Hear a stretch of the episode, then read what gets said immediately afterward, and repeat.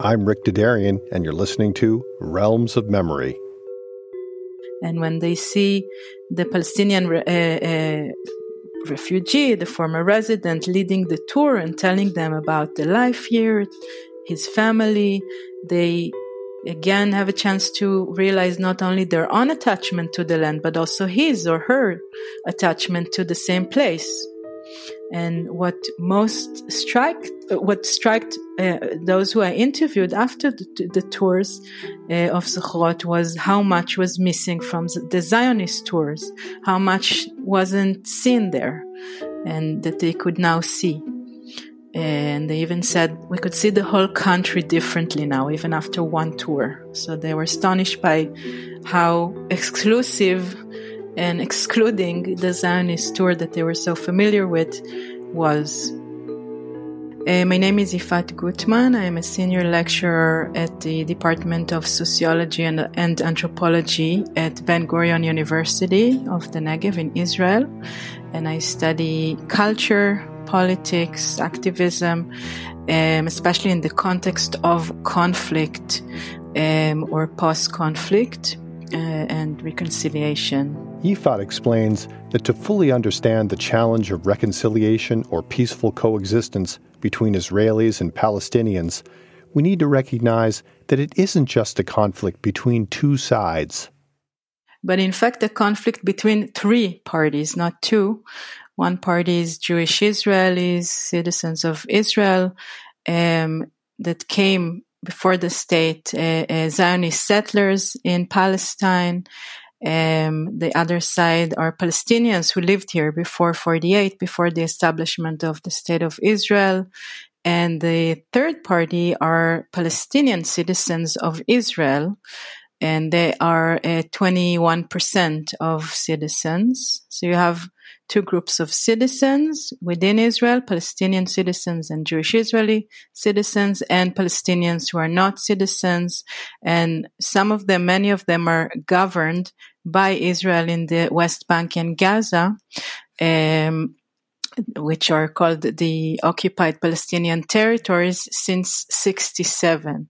Efforts to resolve the Israeli Palestinian conflict historically focused on 1967 and the Palestinians living in the occupied territories. The breakthrough seemed to come with the Oslo Accords in the mid 1990s when an agreement was reached for an exchange of land for peace.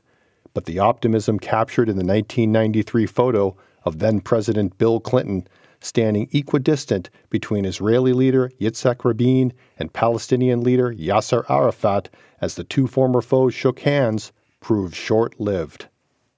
In 1993, the Oslo Accords between the Israelis and the Israeli leader, leaders uh, Rabin and Peres and uh, Yasser Arafat, uh, leader of the Palestinian um, PLO, um, signed an agreement with uh, Clinton as a middleman that featured a pragmatic, interest-based uh, approach that basically decided to ignore the history of the conflict and tried to divide the land to enable two states side by side, Israel and Palestine. But in fact, um, it um, divided the Palestinian territory in a very um, problematic way to, that created enclaves and restricted movement in any case, the, it was a kind of an initial plan that later on, if it works, Israel withdrew from uh, various territories in the West Bank and Gaza and, um, and, um, the Palestinians uh, came uh, started their independent um, government um, and policing. Um, but the next steps of Oslo did not uh, come true, um, and this agreement failed and changed into violence and, and, and separation between Israelis and Palestinians in 2000. So the 2000s, uh, the kind of aftermath of the Oslo Accords was a time of of, of escalation in the conflict um, the second upheaval in the in the uh, in the Palestinian territories, um, uh, the building of the of a separation wall by Israel between Israel and these territories. Um, there was also the October 2000 events where protests inside Israel among Palestinian citizens was um, met uh, um, live ammunition and and um, and 13 were killed. So this was a very violent time and separation between Israelis and Palestinians outside of Israel.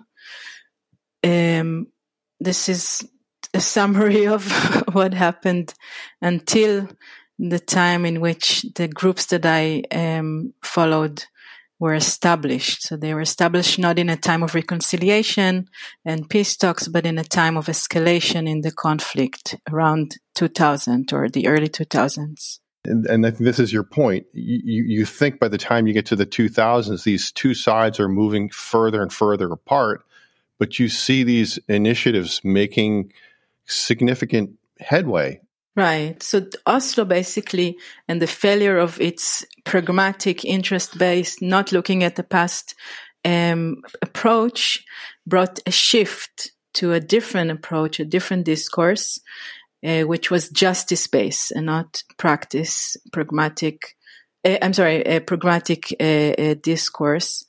And here, um, basically, the failure of Oslo uh, and and these memory activists were very much involved in the Oslo approach of binational meetings, people to people meetings. It was almost called the the people to people industry because it was so much in the Oslo days, so uh, much. Um, common that Israelis and Palestinians are meeting face to face uh, with the assumption that if you know someone personally, then uh, all the stereotypes uh, could be eliminated. But then after Oslo, is uh, uh, both governments and activists, peace activists on both sides, changed their approach the governments, the governments uh, uh, re- re- demanded public recognition of justice, of historical justice. Uh, Tom Hill puts it that both uh, the Israeli and Palestinian government um, uh, demanded public recognition of the other side of an unpalatable and intolerable truth on the other side uh, they wanted the other side to acknowledge their own theirs their historical narrative, their historical right for self determination in the territory, and it resulted in a zero sum game of historical narratives and recognition claims that instead of reconciliation that you expect from historical justice and recognition, it actually reproduced the rival conflict position and fortified the impasse between the two sides. And then the activists, peace activists, not everyone, not the entire peace camp, but only actually the far left in Israel, um, moved from binational reconciliation or recognition of the other side to one-sided reconciliation and recognition of the other side, or in other words, instead of mutual recognition of the faults that each side inflicted on the other, uh, Jewish Israeli peace activists and also Palestinian peace activists in Israel, and these are members of the groups that I studied, um, uh, called for recognizing the power hierarchy and the responsibility of Israel to the so-called refugee problem. And this is where the memory activists enter and why they are focused on 48 and not 67. Um, and also interested and uh, commemorating Palestinian memory specifically, Palestinian memory that was silenced in Israeli society and Israeli mainstream political discourse and education system. Um, that is why they turned into that moment uh, with this paradigmatic shift post Oslo. But the, the, the consensus for memory activists is whether they're Israeli or Palestinian Israeli is that, as you said, acknowledgement the burden of history really has to be placed primarily on Israelis, right? And, and that uh, that uh, acknowledgement has to come first and foremost from the Israeli side to to move forward. Right, which is exactly what Oslo didn't do. I didn't place a, a responsibility or demanded accountability on either side, basically, or certainly not on Israel. And here they call for exactly that. This is a asymmetrical conflict, is what they say, uh, instead of a reconciliation that often in other conflicts as well uh, tries to kind of uh, show a symmetry that doesn't usually doesn't exist, not in the past and and neither in the past nor in the present. You mentioned that there's a, there is an explosion of civil society initiatives in the 1990s uh, that comes out of this period of optimism, and that's where many of these memory activists have their roots. So they go off in a different direction, but they are products of that particular time period. Right. So this um, reconciliation industry during the 90s, where uh, um, Israelis and Palestinians meet uh, pers- in, in face-to-face meetings with the aim of meeting each other um, is an approach and practice that was later criticized as something that indeed reproduces the power hierarchies. So in the inside the room of the meeting, uh, you are you you supposedly are friends, but outside the power hierarchy continues. The structural um, differences continue. Um, and also, it was hard, according to these memory activists, to talk within the room about 48. You could talk about the occupation. You can try to, you know, undo the occupation, which is what Oslo started to try in doing. But 48 was still a taboo. So you couldn't talk about the establishment of Israel and the uh, massive displacement of Palestinians. So Israelis came to these meetings wanting to talk about 67. And if you, we solve that with the two state solution, you know, this is what seems to have been the problem. But Palestinians also wanted to talk about 48 and Israelis didn't want to. Um, this was uh, part of the uh, experience that uh, memory activists later on reported about. And after Oslo failed, they were intrigued to go into the past that Oslo ignored and talk about 48 and actually learn about 48 because this was indeed evaded intentionally in their school curriculum and their upbringing as Jewish Israelis. So, if you look at these three uh, memory activist initiatives. I mean, how would you? What are they? I mean, what is memory activism? I, I feel like I've talked about this in different episodes, but I've never really defined it.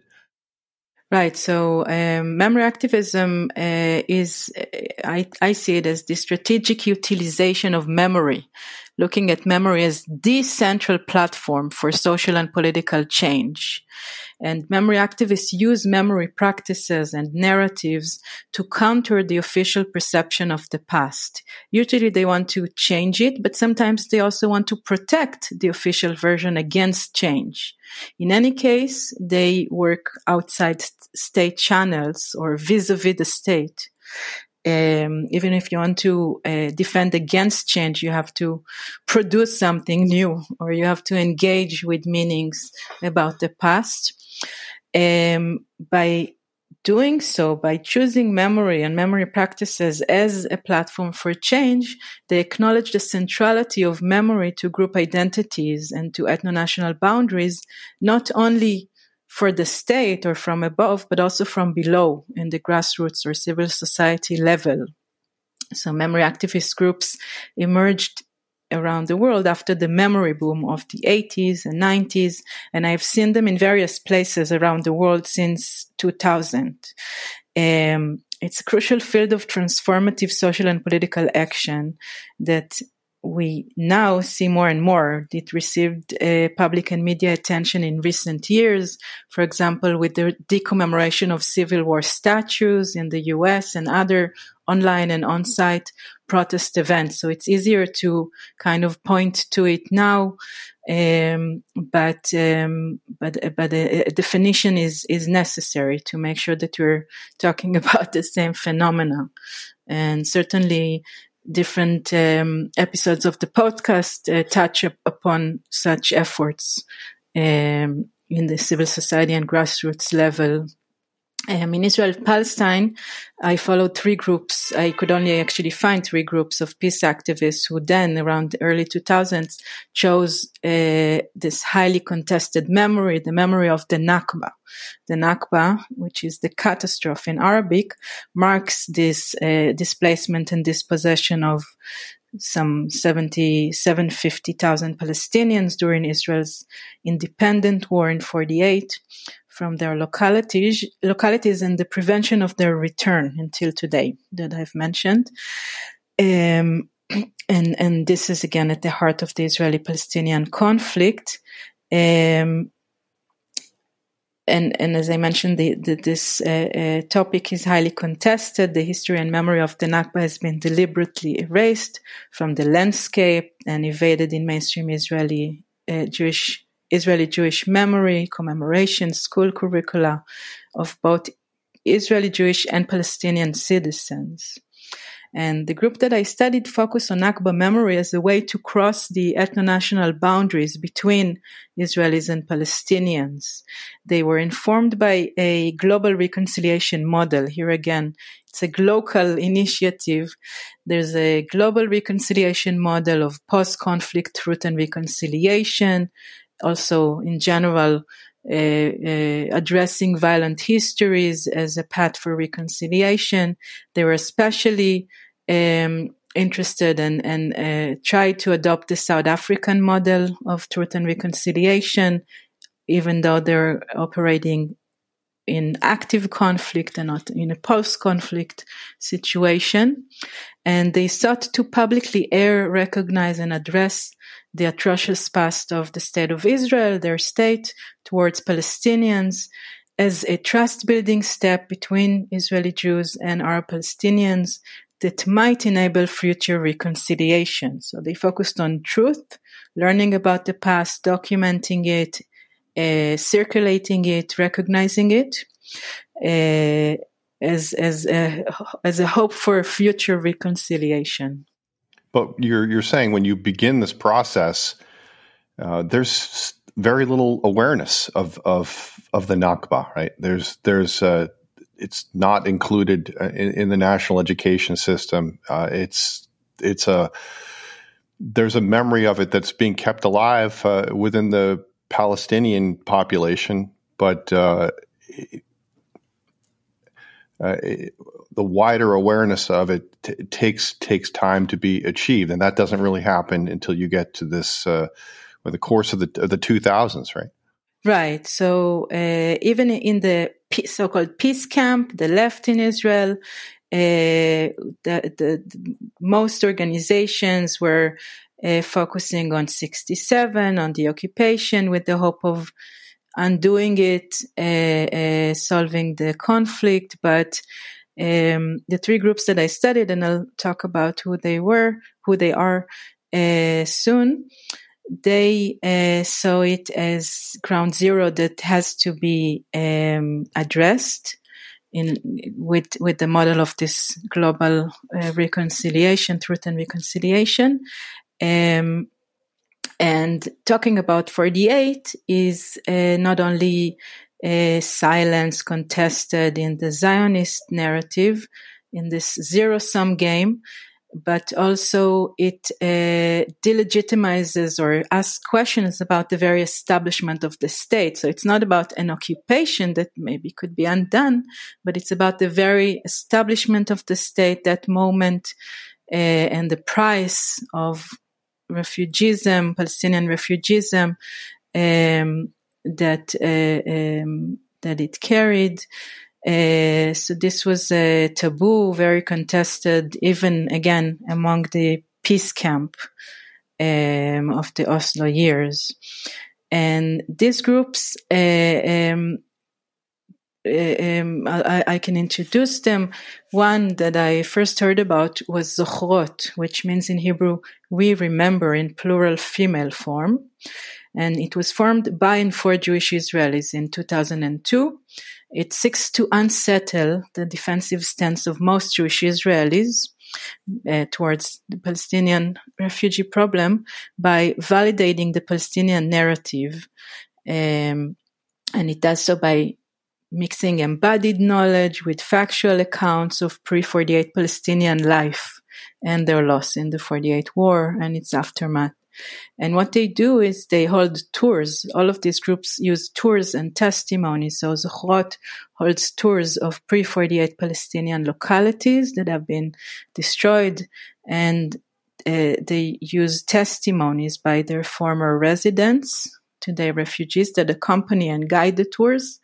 During the tours, participants also post signs with the name of the locality in Arabic, Hebrew, and English as alternative mapping to that of the Zionist National Park Agency. Uh, even if temporarily, because these signs are usually removed by Jewish Israeli hikers soon after. Um, every tour is um, is um, um, guided by by historiographical research and testimonies. And for each locality, these research and testimony are collected in Zochrot's archive and information center in Tel Aviv. The aim uh, uh, of this uh, collection or archive is giving voice to alternative accounts that Jewish Israelis don't really know, didn't know, and creating a record of Israeli abuses but also insisting on its relevance to Israeli Jews and to reconciliation. So it's not just Palestinian catastrophe, Palestinian history, but it's relevant to Israeli Jews, to Israeli Jews, and of course to reconciliation with Palestinians. In public events, conferences, and exhibitions, Zochrot also uses its archive uh, to feature points in which Israeli and Palestinian narratives meet and an integrated history can be created. So that's another point of bridging. The second group is Autobiography of a City. It's a group of Jewish and Palestinian artists who live in Jaffa, uh, a binational city. And these artists designed a very sophisticated online archive of, of digital testimonies of pre 48 generation Jaffa residents, mostly Palestinians, um, these residents uh, are interviewed, were interviewed by group members who are not professional interviewers, and you can see it in the testimonies. And these video recorded testimonies were divided into experts or stories and tagged with keywords and posted online. And then each user of the uh, archive, each search that you make in the archive is saved as a chain of stories that forms a unique path to the city's past. So it's a your own path of, of stories instead of some official national narrative. And it can also be traced in city space. So it can also be used, the search in the archive can also be used as a map for a walking tour of the city. And then the group invited artists to use the archive materials, the testimonies for site specific artwork. And in the archive, um, and the archive was uh, uh, in, uh, intended to serve in the future as also as a pedagogical tool for local schools. And then the last group is Baladna, which in Arabic means our homeland. And this is a youth association based in Haifa. It's a Palestinian group. It's led by students and student organizers. And it has, um, it's active in a dozen Palestinian centers throughout Israel. It holds tours of destroyed Palestinian villages in which participants listen to a refugee testimony as part of its annual young leadership program for Palestinian youth in Israel. So as part of the program, they also go on tours. And in addition to tours and testimonies, its after school program includes creative and artistic activities, critical discussions about the writing of national history, and community based projects. Um, they also have a news website and a monthly youth magazine, and they meet with other youth groups in the region and the world, um, and have uh, and have uh, different uh, campaigns. Um, so we have uh, mostly Jewish Israeli groups, Zochrot, a Jewish and Palestinian group, Autobiography of a City, and a Palestinian youth group, Baladna. And all of them are critical of national memory, any national memory, Jewish or Palestinian.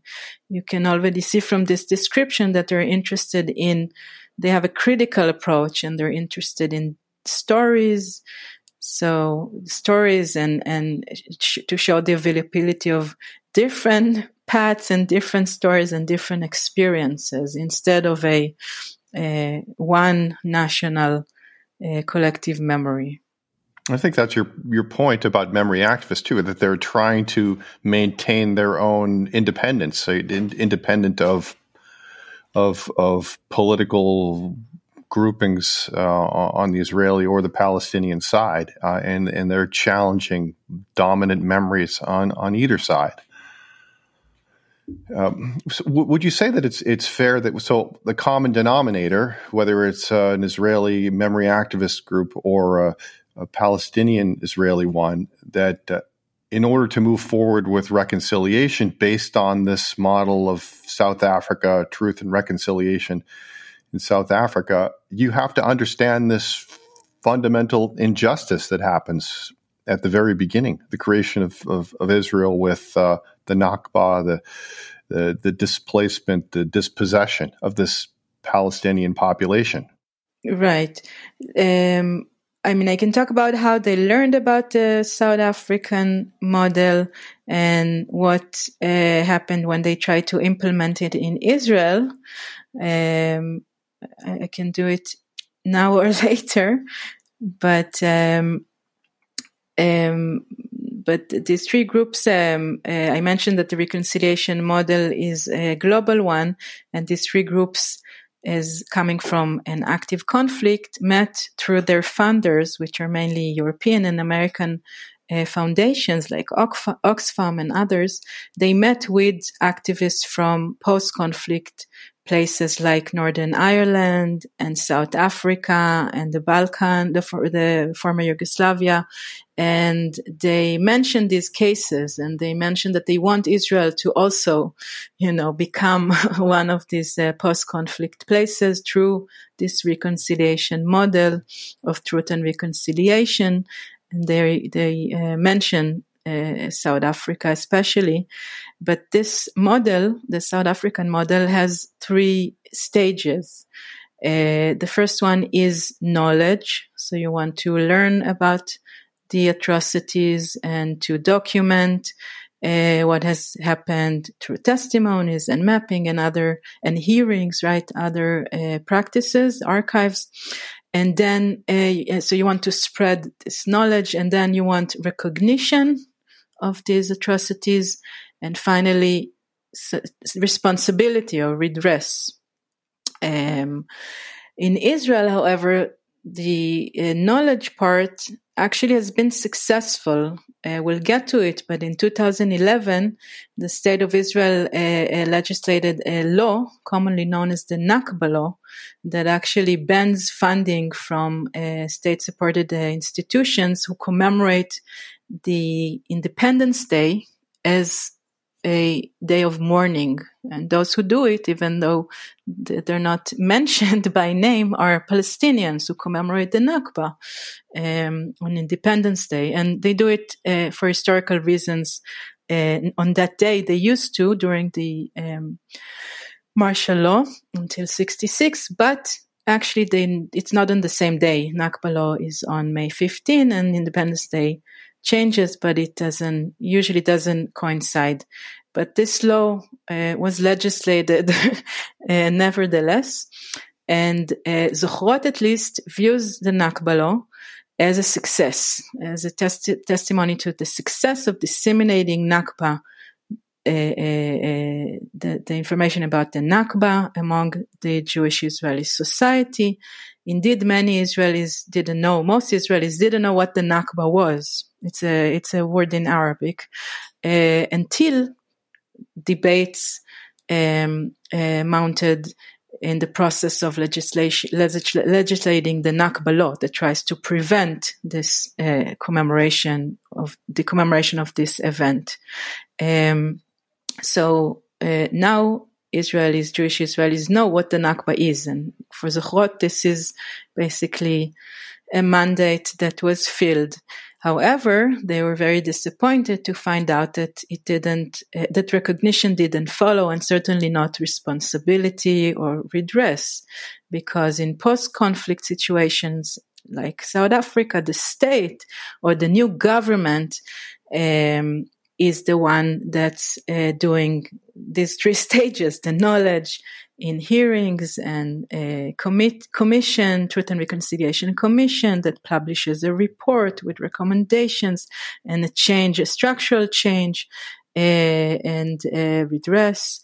But uh, in Israel, Palest- in Israel, the government, as I mentioned before, was interested in uh, reproducing the conflict through this zero sum game of memories um, and other means. And so the state, so they basically were operating against the state, against state uh, uh, official memory and narration of the past in light of the conflict. Um, so not only the, the recognition didn't follow the circulation of knowledge about the Nakba, but uh, there was negative recognition until today. Uh, some uh, right-wing politicians warn Palestinians against a second Nakba. So not only they don't recognize this as an atrocity, uh, they actually justify it, uh, and they're not the only ones. And so certainly this model kind of broke in Israel. But if you think about it, and I have uh, thought about the post-conflict model, then it is probably uh, in also in post-conflict cases that the recognition and the will to take responsibility come before the knowledge because in the hearings you have victims and perpetrators sitting together in places like Rwanda. You have neighbors. Some have been victims some have been perpetrators and they're supposed to go back to living together. And so without the will to take responsibility and recognition, the knowledge cannot actually be spread in any case. But that, that will to take responsibility, that could be top down or bottom up. It doesn't necessarily have to mean that it's the government that has to have the willingness. It could be the people. Right. So in other cases, um, it was the people or civil society that initiated the truth and reconciliation commissions or in Zochrot's case, a truth commission, right? Reconciliation is something that they can only uh, look to in the future. Uh, and they did it for a region of the country, the region where I teach, the, the Negev. Uh, so they did, in 2015, they actually um, organized a truth commission for the south of Israel, for the Negev. And in other places, there were initiatives uh, truth and reconciliation initiatives outside state channels. It's true. So you point out that well, this backlash to uh, challenging the dominant memory uh, through the Nakba law ends up creating more of an awareness of of of that other understanding of 1948. Um, but there's also the work of these memory activists. Uh, and you mentioned they use tours, they use testimonials. Um, where does this strategy come from of trying to promote awareness of, of, of 1948 in a, in a new way, a new understanding of this past? Right. So uh, uh, it was another thing that uh, that was really interesting to me. Again, not only that they are turning that they're uh, um, focusing on a taboo uh, period in the past, very contested past, but they also use very familiar memory practices. In fact, memory practices that the state and the Zionist uh, establishment before the state used. Tours and testimonies have been long-standing tools of Zionist education and indoctrination, first among the Jewish settlers and later in the state. Um, tours have been and still are today a Zionist pedagogical practice that settlers and then school kids like me were encouraged to incorporate um, taking hikes around the country uh, was uh, termed conquering the land with our feet. This is the Hebrew term, but it was seen as a tool for cultivating not remote history book knowledge, but experiential learning that is supposed to create personal or emotional attachment to the land, right? Because these Jewish settlers came from Europe and they were supposed to love their biblical homeland, but they didn't know it. So this was a, a, pedagogical tool, the tours and survivor testimonies became well known through a testimonial culture in Israel. Not only in Israel, but in Israel, it's associated mainly with the memory of, holo- of the Holocaust, eh, especially since the Eichmann trial. And so these Nakba memory activists, instead of inventing new practices, creatively appropriated these highly familiar memory practices of the state, basically, infusing them with new meaning, Palestinian instead of exclusively Jewish Israeli or Jewish, Jewish Zionist memory. And so they, as I mentioned, conduct tours of pre-state Palestinian ruins and collect testimonies of the former Palestinian residents uh, in archives. Um, so it, it's it's that that is uh, part of what drew drew me to this uh, topic because I heard about Zochrot and then I joined its tour and realized that actually it was very familiar for me because we do we did the same format or the same uh, scenario of touring the land uh, every year in school. So it's something that uh, Jewish Israelis uh, they don't even notice. It's so known, it's so familiar to them that through this familiar practice, you can actually insert new knowledge. And when they see the Palestinian uh, uh, refugee, the former resident, leading the tour and telling them about the life here, his family, they again have a chance to realize not only their own attachment to the land, but also his or her attachment to the same place. And what most struck, what struck uh, those who I interviewed after the, the tours uh, of Zochrot was how much was missing from the Zionist tours, how much wasn't seen there, and that they could now see. And they even said we could see the whole country differently now, even after one tour. So they were astonished by how exclusive and excluding the Zionist tour that they were so familiar with was. So it was an eye-opening experience for you because I was I was curious to about your reaction having gone on this tour for the first time. You you felt like it, it did resonate with you, and you felt like that was a, the the reaction that uh, other Israelis had on these tours. Right, because when you are going on a tour of Palestinian experiences and especially personal, uh, uh, um, you know, atrocious experiences of something that is completely gone.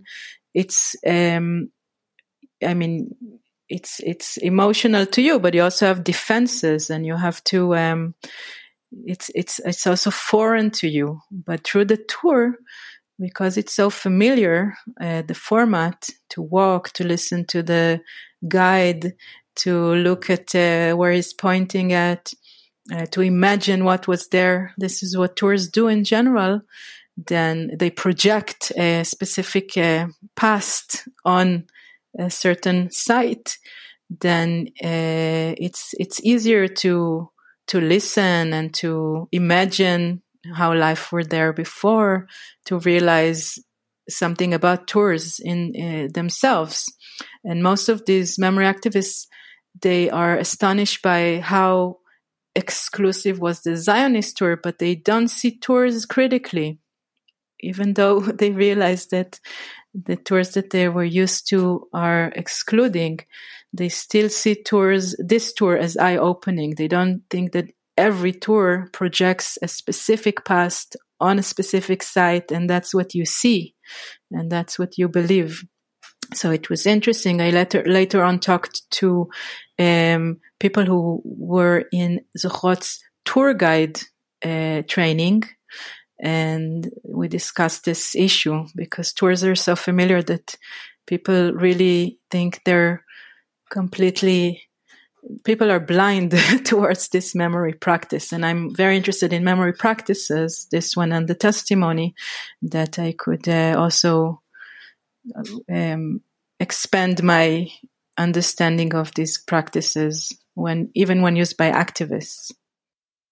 So I was driving to work uh, yesterday, and it's around the one year anniversary of the the war in Ukraine, and uh, listening to a podcast, and it was featuring the memories of several different ordinary Ukrainians, and it wasn't people on the front lines. It was just people talking about life before the war, what happened after, how it affected their personal relationships. And this really made me think of, of, of what you're writing about because the memories that are being conveyed through tours, uh, through the testimonials, are memories of everyday life. And you mentioned that often memories of women are are, are prioritized. Uh, uh, what makes those particular memories particularly powerful if you're trying to change an understanding of of a past, a past that you could understand politically, 1948, politi- politically or militarily.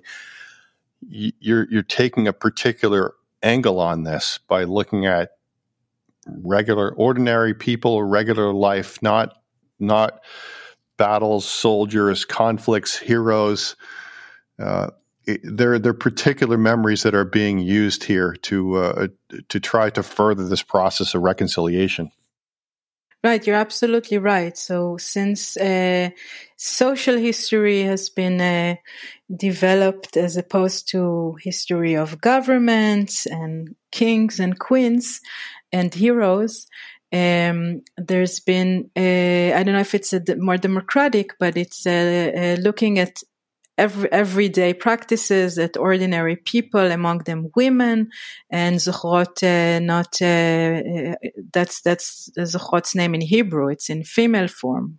We remember. And Baladna also, um, brings many testimonies by Palestinian women, um, and not just by men to, as a way to, uh, um, give an alternative to the state and the um, um, kind of macro or um, uh, male dominated history that uh, that usually or used to uh, rule or get the the, the main uh, um, stage. And so this everyday memory is a symbol of uh, looking um, first of all, more critically, uh, finding heroes in just regular people and and uh, looking, paying attention to what women did uh, in uh, historical events like the Nakba, and not only the men. Uh, these are people who historically have not been heard, so their memories were not collected in archives. You don't read them in uh, ceremonies, national ceremonies and commemoration days. And um, uh, collecting a record of stories and personal experiences um, is on not, not only uh, uh, provides a fuller picture or sheds light on unknown aspects of everyday life, in a specific period, for example, pre-state Palestine and also during the Nakba, the independence war of Israel, but also, um, let's say, does justice or gives voice to those whose voice is, was unheard and silenced. So, as a memory activist groups, they also want to um, to uh, uh, to to give voice and to accommodate uh, those memories. It's really a universalist approach too, right? You're, if you're looking at the ordinary, the everyday, families, women, you you can can transcend political divisions.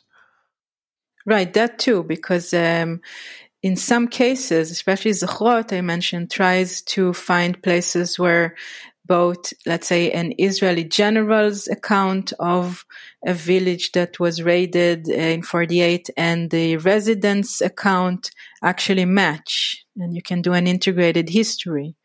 Uh, so not a division, this narrative versus that narrative, but actually you can maybe find what happened and create a history that is uh, agreed by uh, upon by both sides and maybe reconcile through through that and those accounts are not are not uh, apparent in state archives at least not of the, the certainly not uh, um, putting these narratives side by side but also um, you only you mostly have state documents, but you don't really have the other side, especially in the Palestinian case, but also in other cases of populations that have been displaced and their documents, um, uh, you know, are missing.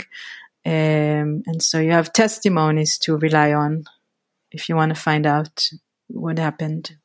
So if you're looking at um, Israeli uh, and and Palestinian Israeli memory initiatives, there's this common desire to to uh, question and and uh, create a new awareness of, of 1948.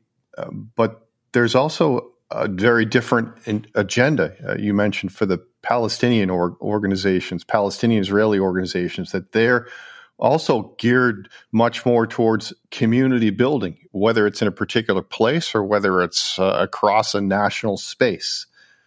Um, could you talk about this uh, a little bit? Uh, how how is the memory work of Palestinian Israeli mem- initiatives?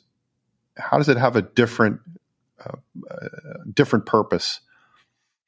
Right. So I mentioned this uh, shared um, call for one-sided acknowledgement of Israeli acknowledging um, 48 and the Nakba. Um, so uh, after Oslo, this one-sided uh, um, uh, call also meant one-sided activism. So Jewish Israelis work among Jewish Israelis, like Zochrot does, with the help of Palestinians, of course, to tell their own history. And uh, Baladna is an example of uh, Palestinians working within the, the, Palestinian society in Israel.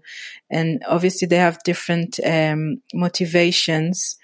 In which, as you mentioned, the Palestinian memory activists are um, more focused on their own society they say, for example, it's not my job to teach the Palestinian, the Israelis about the Nakba.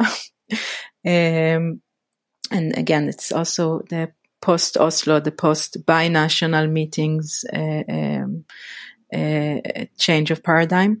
And so they work to um, empower Palestinian youth uh, part of it is learning about their own history, but again, in a critical way towards any national narrative and, uh, and doing this leadership program in which at the end they have a project within their own local community. Uh, that's not necessarily related to history. It could be, but it doesn't have to.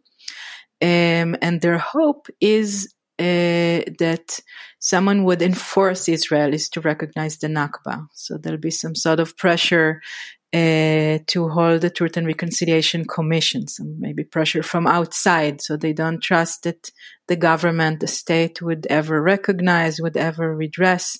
And so they keep the record and they hope for places for commemoration, even adopting the Israeli state practices, as mentioned, tours and testimonies. They said, we hope you know, we don't have a, a Yad Vashem. We we also want a national archive uh, but we don't have one. So they also seek to build an infrastructure of memory, which is unfortunately outside state channels.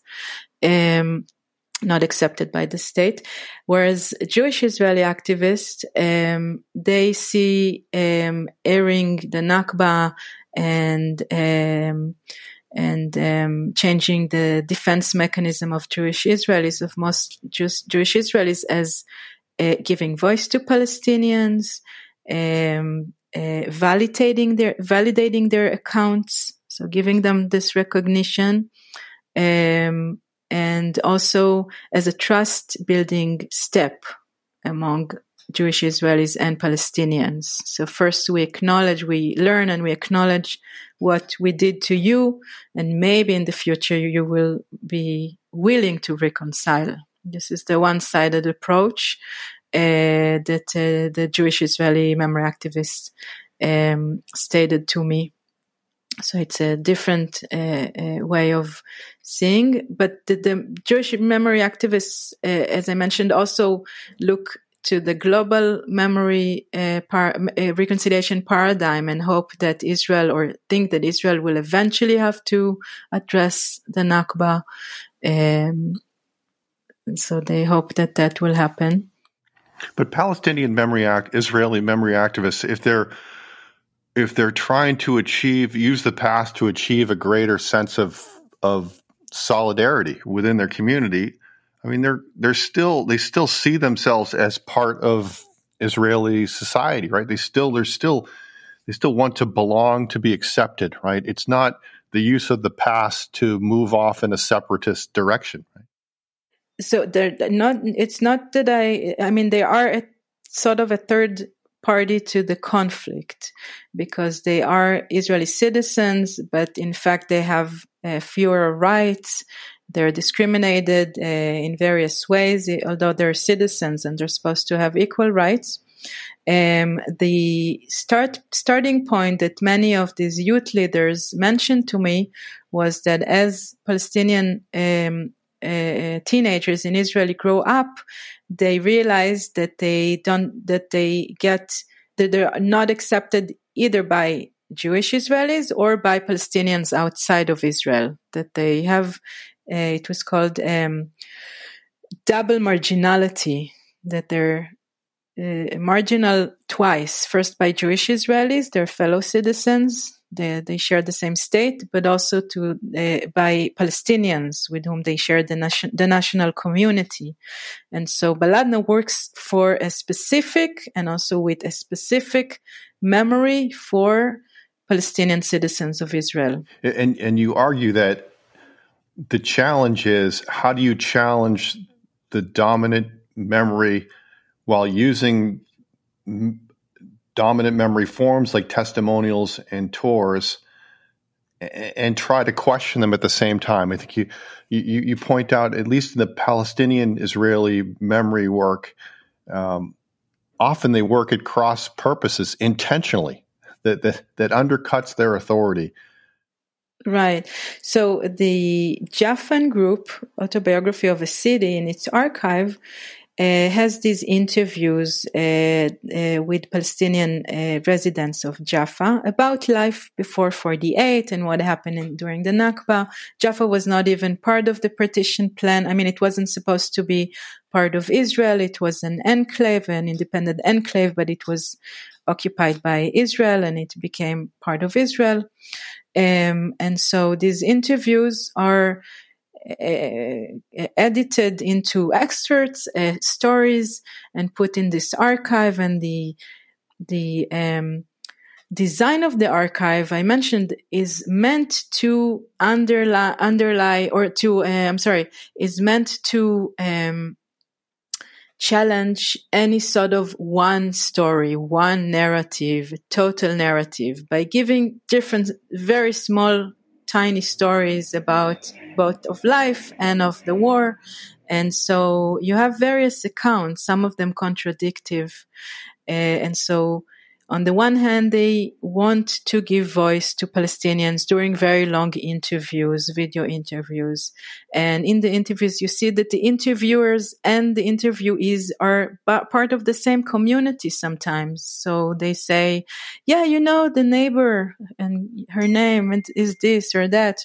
Um, you kind of realize that they're actually neighbors. I mean, those who want to capture the voices and those who are interviewed. But then the archive itself is meant to criticize any attempt to create a total or single memory of the past. So these are contradicting, uh, giving voice and then undermining um, one story or only giving these different paths in the archive that the user of the archive creates or users of the archive create many chain of stories, many paths in the city's past. Um, um, so these are the somewhat contradicting um, purposes or practices of uh, of this archive of testimonies in Jaffa.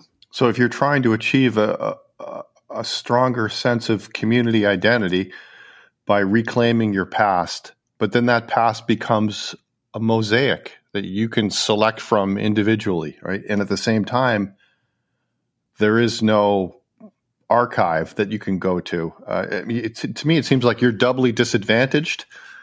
Uh, I, I think unless you, if you think that that memory, you have to have a dominant narrative for it to, to work and survive. Huh? Right. So that's that's a part of, um, I think, um, this this um, work, uh, memory activist work that um, that basically these activists are post national. I mean, they do use the same platform memory that states use to cultivate national identity, and they do use the same practices that Israel uses uh, because they're very familiar. Um, but at the end, these activists are post national, so they don't really believe in national memory. Uh, Jaffa specifically, the Palestinian community is very polarized and uh, kind of um, um, dissolved. And so even recording these interviews and creating an archive is already something that uh, brings these people together around the past. But not everyone wants to talk about the Nakba among Palestinians. Some are traumatized. For others, it's too political, as uh, Baladna youth leaders um, testify to as to what the parents of these youth uh, are worried about. Um, and so in Jaffa, it's an act of bringing the community together and also for Baladna, where memory is only part of the, the leadership program.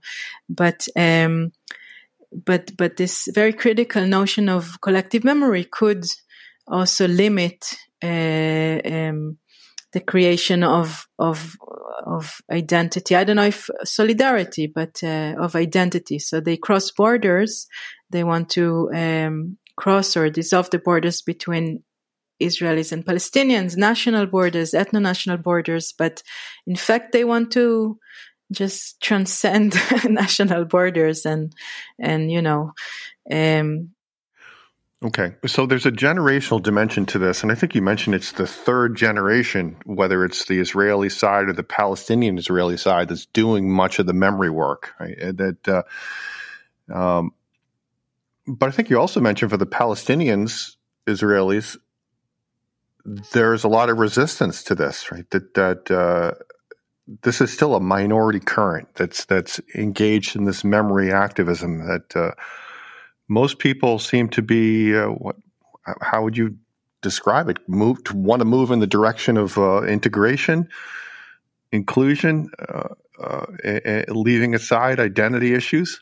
Of course not. And the situation has only gotten more nationalistic and populist. I mean, since then, and even then, of course, the majority uh, is um, completely um, uh, following the framework of the zero sum game of narratives and viewing those who commemorate the other as also collaborating with the other when their own national community is under um, conflict, under threat. This is how most Jewish Israelis view it.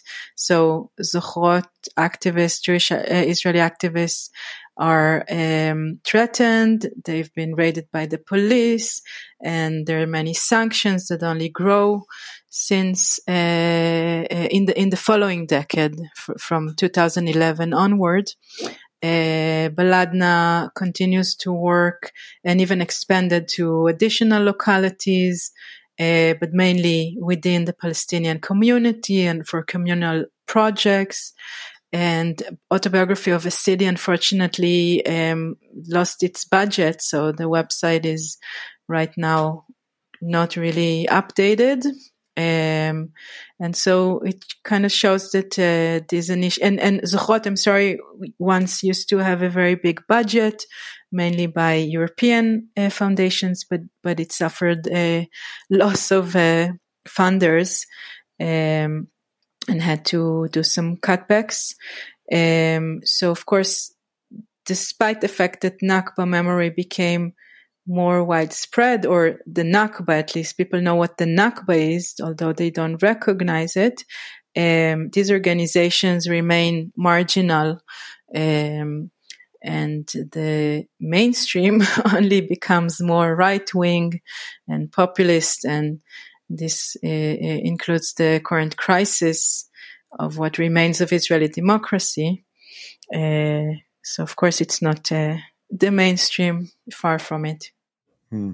So, how do you explain, on the one hand, uh, if you're adopting this um, truth and reconciliation historical justice model, and that you move from knowledge to aware to uh, uh, acknowledgement to responsibility, you achieve the, the the the knowledge part, but you can't move on to the why can't you move on to the second stage? What what why is there resistance to uh, to extending acknowledgement to uh, to taking responsibility? Why is there? Uh, it seems like there's a backlash to this. At least if you look at the Nakba law, if you look at the changes to how history is taught in schools, if you look at the direction the government is going in.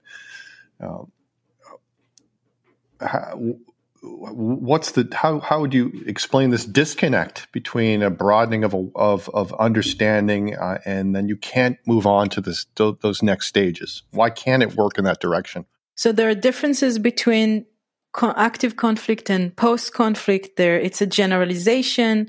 And again in mid in in mid conflict still civil society organization keep record and conduct um, um, um, uh, studies and try to disseminate the atrocities and so on. But uh, we can say generally that there are a few differences between post-conflict and mid-conflict. Uh, one is is the state, so the government is in mid-conflict. In this case, against the efforts to acknowledge the other side's um, um, the violence against the other side because it's uh, it afraid to um, to and afraid to take responsibility because if the peace talks renew one day, it would have to pay more redress. There'll be consequences uh, to such an acknowledgement. So the government tries to evade it, tries to um, uh, negate it, and tries to control the discourse, even although that doesn't always, usually doesn't work. Um, and the second cha- uh, difference is temporality. So your model for change when you're in a post-conflict um, situation is that you want to put this past behind and you conduct all these hearings and and and knowledge acknowledgement because you want to and, and you want to pay redress and put this past, past behind so to cultivate solidarity and stability in the post-conflict society create post-conflict identities and so unite around a post-conflict memory. But when you're in mid-conflict, then the temporality of your model for change is different. You are trying to um, stop events that are already happening. You're trying to um, work against the inevitability of events. Uh, so, uh, if the Nakba is includes the event includes not allowing return until today, and it's a continuous event, as these memory activists describe it. Uh, plus, you have the occupation uh, that's ongoing um, and strikes on Gaza and so on. Then what they're trying to do is not put this past behind, but actually make it very present uh, in an effort to stop what's happening right now. And so, um, and, and so these two differences, I think, are the the reason why this model broke in post in in this active conflict case. Uh, one thing that surprised me uh, reading uh, a recent Thomas Friedman article was the degree of uh, success, at least at a significant percentage of of uh, Israeli Israeli Palestinian Palestinians have enjoyed. That that uh, I think Friedman mentions that they're 21% of Israel's population, but they're 20% of its doctors, 25% of its nurses, almost half of its pharmacists. So, in many respects, uh, this is an incredibly, I mean, there's another side to the story as well. There's a significant percentage of that population that's has serious difficulties, but there's also a, a, a huge success story. Uh, and at least he argues in part that if there's a backlash, uh, if if a government moves in the direction of the right, that it's a backlash to the success story that that more Israelis are living in close proximity with Israeli Palestinians, that they're hearing uh, Arabic more often in their communities, that, that there's coexistence is becoming more of a daily reality, and there's resistance to this. I'm not sure whether that's a, another way of, of, of understanding the Nakba law, how history is taught in schools, the resistance to uh, to taking responsibility. Right. It's an interesting um, uh, reasoning or interpretation, but um, I think that despite the economic uh, mobility or mobilization of uh, Palestinian citizens, um, it still has uh, Palestinians in Israel still are also in other aspects in the low uh, places in terms of uh, localities, uh, infrastructure, um, poverty, and other um, other as, uh, structural aspects, but some of them uh, get uh, economic mobility and indeed move to Jewish dominated places, but they're treated according to the political discourse that always um, or increasingly marginalizes them as a um, his quote of a, a right wing um, um, uh, persona uh, speaking um, against this mobilization. Um, it's true that that Palestinians are in additional um, areas of the job market, and uh, many Palestinian women are in higher education, getting their degrees and entering into the academia and job market. But um, the government and the elections are still increasingly um, excluding them, marginalizing them. Uh, center left coalitions are not formed because even center left parties do not wish to incorporate Palestinian parties in Israel.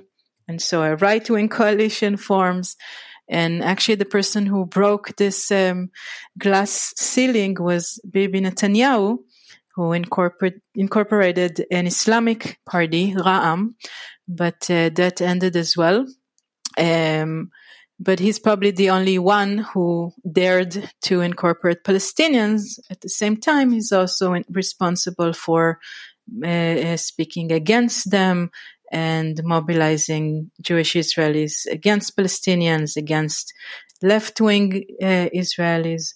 So I think the conflict is what frames political discourse, and this uh, uh, also shapes the approach to Palestinians, whether you meet Palestinians um, as neighbors, which still is not so common, or you um, meet them uh, um, in the pharmacy or as doctors. Um, it depends on so your approach to them uh, and their status, their cultural status, are still um, pretty low, uh, and this is because of the political discourse that incites against them as as an enemy. So in terms of the conflict.